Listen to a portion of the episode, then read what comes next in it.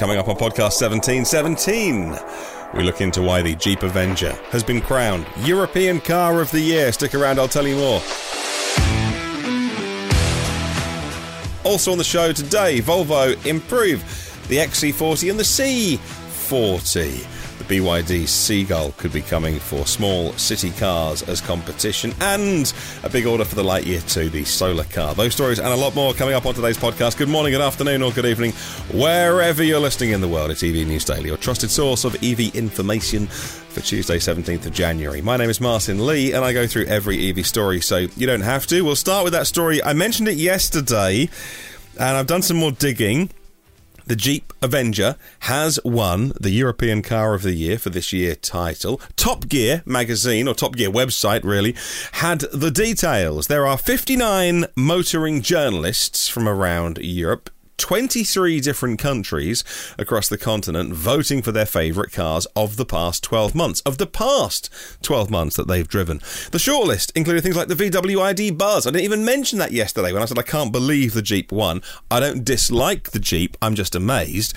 Um, the Volkswagen ID Buzz. That was on the shortlist. That redefines a category. It's a vehicle that Volkswagen did not need to make. They could have made more SUVs, more bland machines, but they made the Buzz. Oh my goodness! What a vehicle! The Nissan Ariya, the big, the big next act from Nissan, following up the Leaf. But no, it was the Jeep Avenger. Each juror gets 25 points to allocate across the shortlist, however they see fit. This year, the results were revealed at the Brussels Motor Show, and Top Gear say our very own Paul Horrell said in his assessment of the Jeep Avenger, This car caught me out. I expected to dislike it, but experience proved the opposite. It's very usefully small, but drives like a refined, bigger car. So it's at home in cities and on the open road, as well as in mildly rough going. The interior design and space use commend it too, but neither of its powertrains, EV or combustion, advance the art. So Top Gear liked it. So I need to go in with an open mind on this and work out why all these journalists are loving the Jeep Avenger. And there's nothing wrong with the Jeep Avenger. Like I say, 50 odd kilowatt hour battery, 250 miles, 100 kilowatt charging. It's all, you know, pretty much of a muchness uh, uh, with current EV specs. Is it the best car in Europe? I need to give it a go and try it out. I am very surprised. The American brand's first electric SUV just went on sale. So this is these are cars of the last 12 months. Like I say, the ID Buzz. Oh my goodness, the Ariya. Wow and this car just went on sale. So I don't understand. I don't understand that. The whole thing is just weird to me, and I don't want to seem like I don't like the Jeep Avenger. It's just that's it's just a really odd one, isn't it? It's not just me. I mean, I'm not. I don't know. Um, it's now on sale. It starts at £36,500 for the first edition model. And it will get cheaper than that. It is, as the first edition model, 36 and a half, is uh, the same price as the entry level Peugeot E2008. Now, the first edition comes with the big 18 inch alloys, the big touchscreens, the 360 surround cameras, the blind spot monitoring, powered boot lift gate, and all for the same money as the base Peugeot E2008. Uh, the um, entry versions of the Jeep will go on sale sometime later this year. It's a European car, it's not for the US, and that would, if it was 30 grand, that would be way under the Vauxhall Mokka Electric, the DS three E-Tense, the MGs as well. And if they can come in at a really competitive price point, that could be why. That's what tipped it for the judges to say, well, okay, like clearly the Buzz is better. Because you can't put the Avenger and the Buzz next to each other. Say, well, the, the, the Avenger is better. The Buzz is just a brilliant vehicle. And VW should be applauded for making it. And um, uh, but maybe prices comes in because you know the, the buzz is like seventy grand. It's not the cheapest thing in the world. All right, let's move on. And the Volvo EX30. That is the baby Swede. That is the little Volvo confirmed for June the fifteenth. Uh, Volvo introduced the EX90 just before Christmas, and they showed off a little slide of what's coming. And there was a little crossover, but you couldn't really tell. It was in silhouette, and it was on a, a screen in the background, and it was a giveaway. It was a little, it was a clue, but it was hard to pick out what it is. Then we, uh, I think I said on the podcast, "Oh, that's the EX30," and people said, "Is it? Like, have you been told?" I just guessed it was called the EX30. I think, well, it was just well, the well, I didn't guess. The rumors said that, and then they confirmed EX30. It's going to be a good size smaller than an XC40, but with decent range, made in China to keep the costs down. Subscription plans as well. They think the average buyer could be 18 or 19 years old for this. I mean, I don't know what 18 or 19 year old can afford this an amazing Volvo like this, a cute little Volvo city car, but subscription plans required. Three months minimum. Most people keep it for longer. And based on the architecture of the parent company of Volvo, Geely. Uh, they've got something called the SEA platform, so very much mechanically the same as the small Polestar that's coming, the Polestar 4, and uh, other cars on that platform. Again, keeping costs down. June 15th, we'll see that. Now we'll talk about What Car magazine, another one that I subscribe to and have to snaffle away from the postman because my wife's like, how many magazines have you got being delivered? Uh, yeah, What Car is one that I have as well. Now, What Car magazine uh, say that affordable electric cars like the MG4, man, I love that car. There's it. It feels its price in places, but I love it. There's there's really nothing in terms of the range and the chassis and the performance for what the MG4 sells for. And it's attracting a huge amount of interest as well, according to Autocar's business uh, sort of sibling, uh, What Car, and MG4, which starts at 26 or about 275 on a monthly payment, but goes up to just over 30. Get get the actually maybe get the long range, but not the trophy spec. I'm not sure what what the play is on that one, but either way, uh, the MG4 has generated more leads through What Car magazine than anything else in the last three months. Buyer interest was insufficient to propel MG, the manufacturer, to the top of the list. That is still a little bit down, but the MG4 was pretty much most of the cars, uh, the search for the MG brand.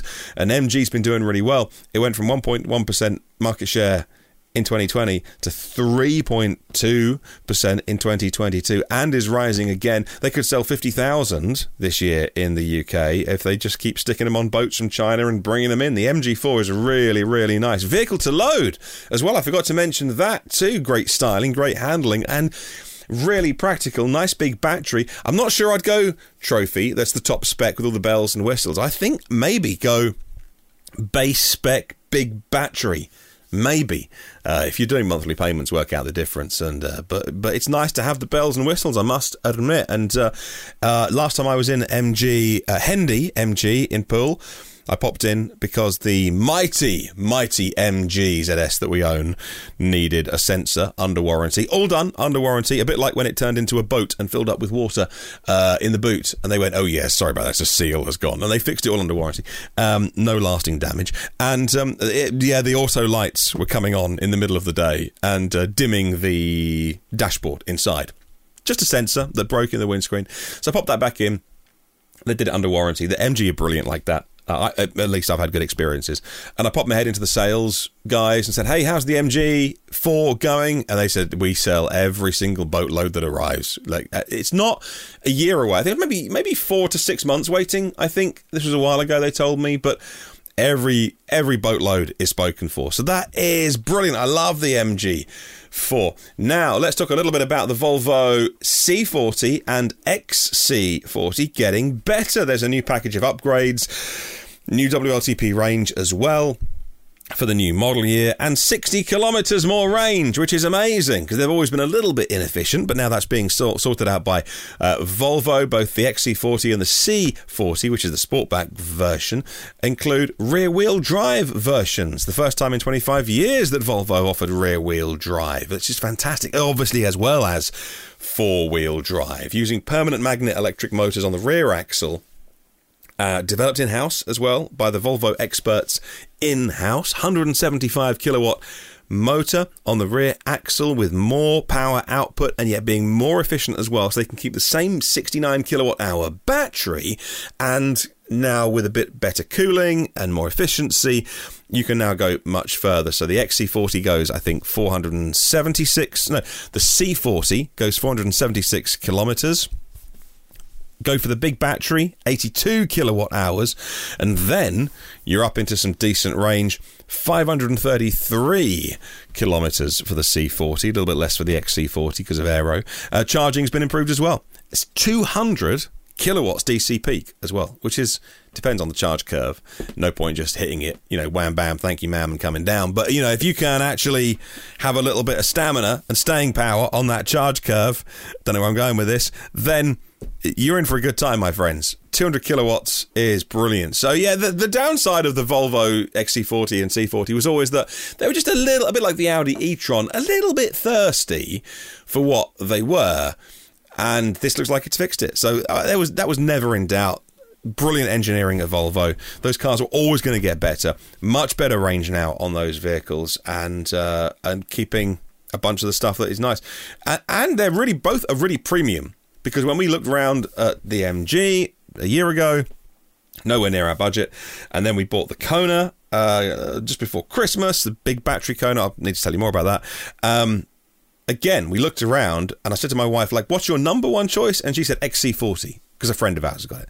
And uh, I said, we just can't afford it because you look at the ones that we want. We wanted one that was mm, 18 months old, maybe a year old, low mileage. We like used cars. And they're holding their values really well. So for now, we are really happy with the Kona.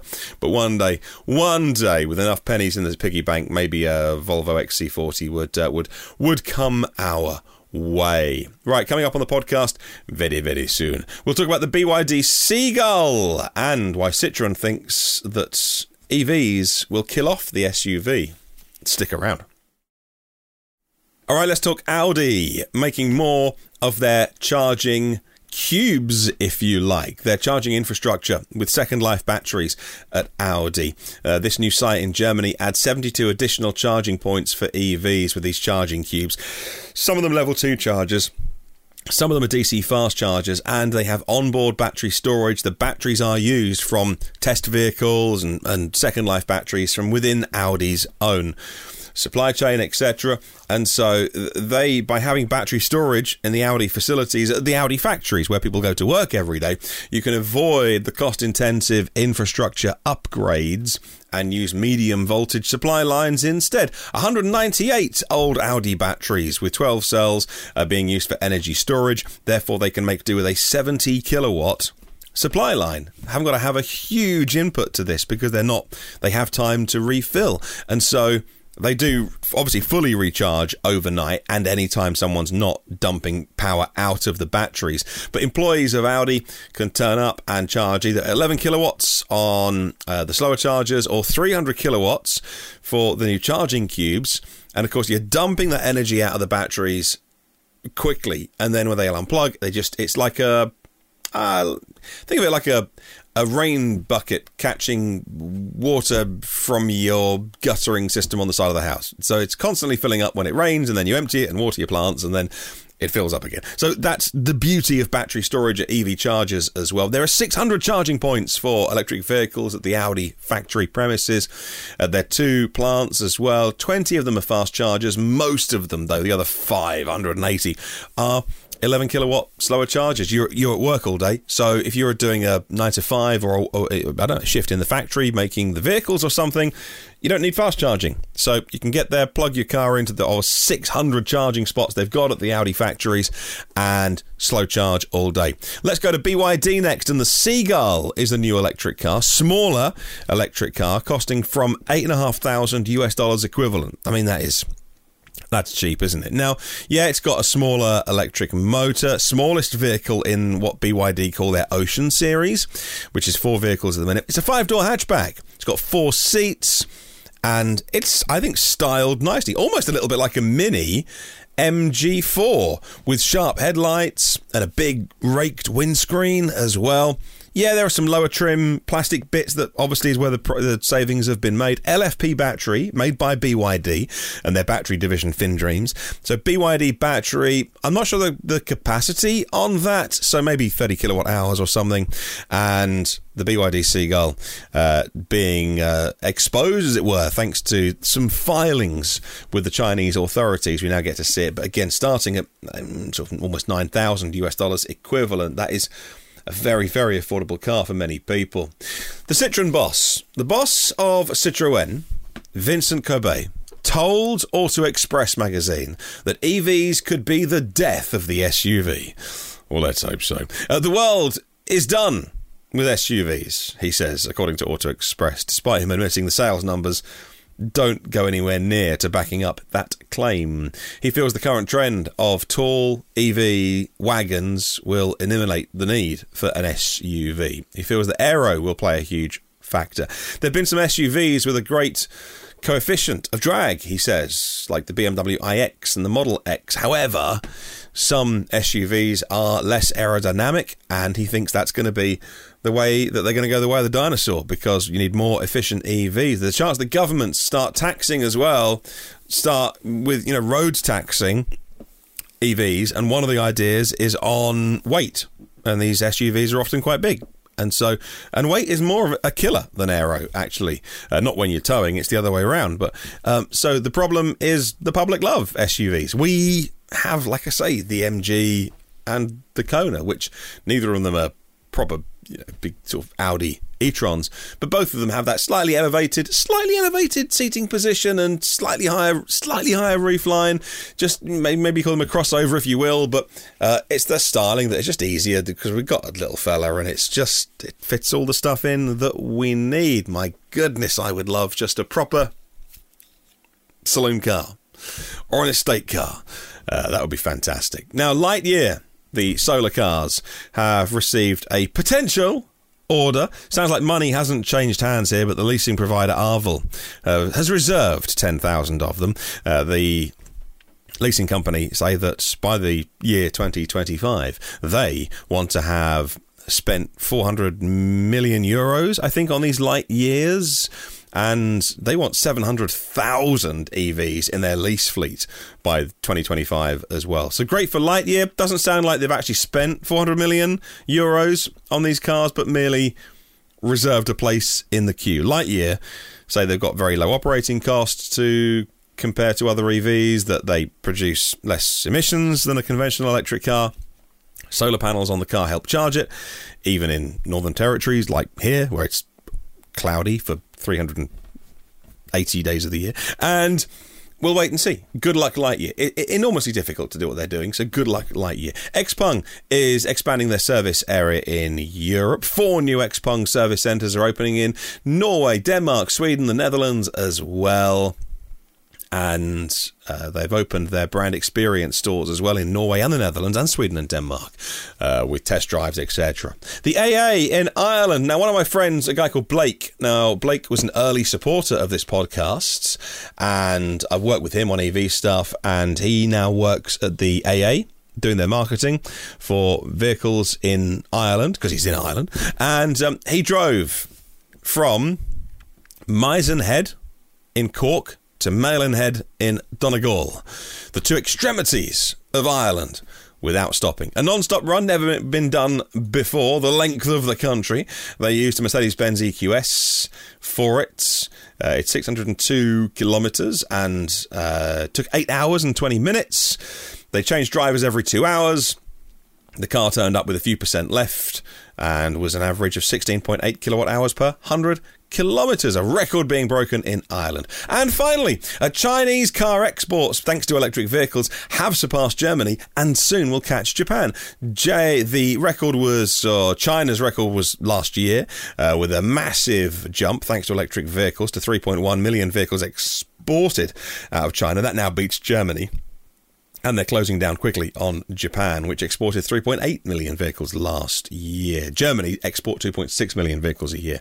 Um, electric vehicles have been a big factor in China's buoyant car export markets, uh, up 120% year on year. I drive one. Like one of those exports would have been the MG. Uh, no, ours is a 69 plate, so uh, it wasn't last year. But either way, um, China's car export volume could it be 5.5 million in 2030? A question I've asked many times over the recent years is do you care? Do you care where your car is made? Do you care about your car being made in China or do you want it made in Germany or something like that? And a lot of people in response go, you know, I don't care. As long as I can get it serviced, as long as it's of a standard, as long as I can get it fixed if it breaks, because all things will, I don't care where it's made. And uh, that's interesting. Right. Thank you very much for listening today. Our premium partners that bring the podcast to your ears are Phil Roberts of Electric Future, Brad Crosby, Porsche of the Village in Cincinnati, Audi of Cincinnati East, Volvo Cars of Cincinnati East, National Car Charging on the US mainland, and Aloha Charge in Hawaii. Derek Riley from the EV Review Ireland YouTube channel, Richard at rsev.co.uk. For buying and selling EVs in the UK, Octopus Electroverse, global public charging made simple with just one app and one map. Millbrookcottages.co.uk. Five star luxury cottages in Devon. You fancy a break? You deserve it. Book them in. And Lease Plan Electric Moments, providing all the tools and guidance that EV drivers need. An amazing service they are doing there. Thanks for listening. Have a good one. See you tomorrow. And remember, there is no such thing as a self charging hybrid.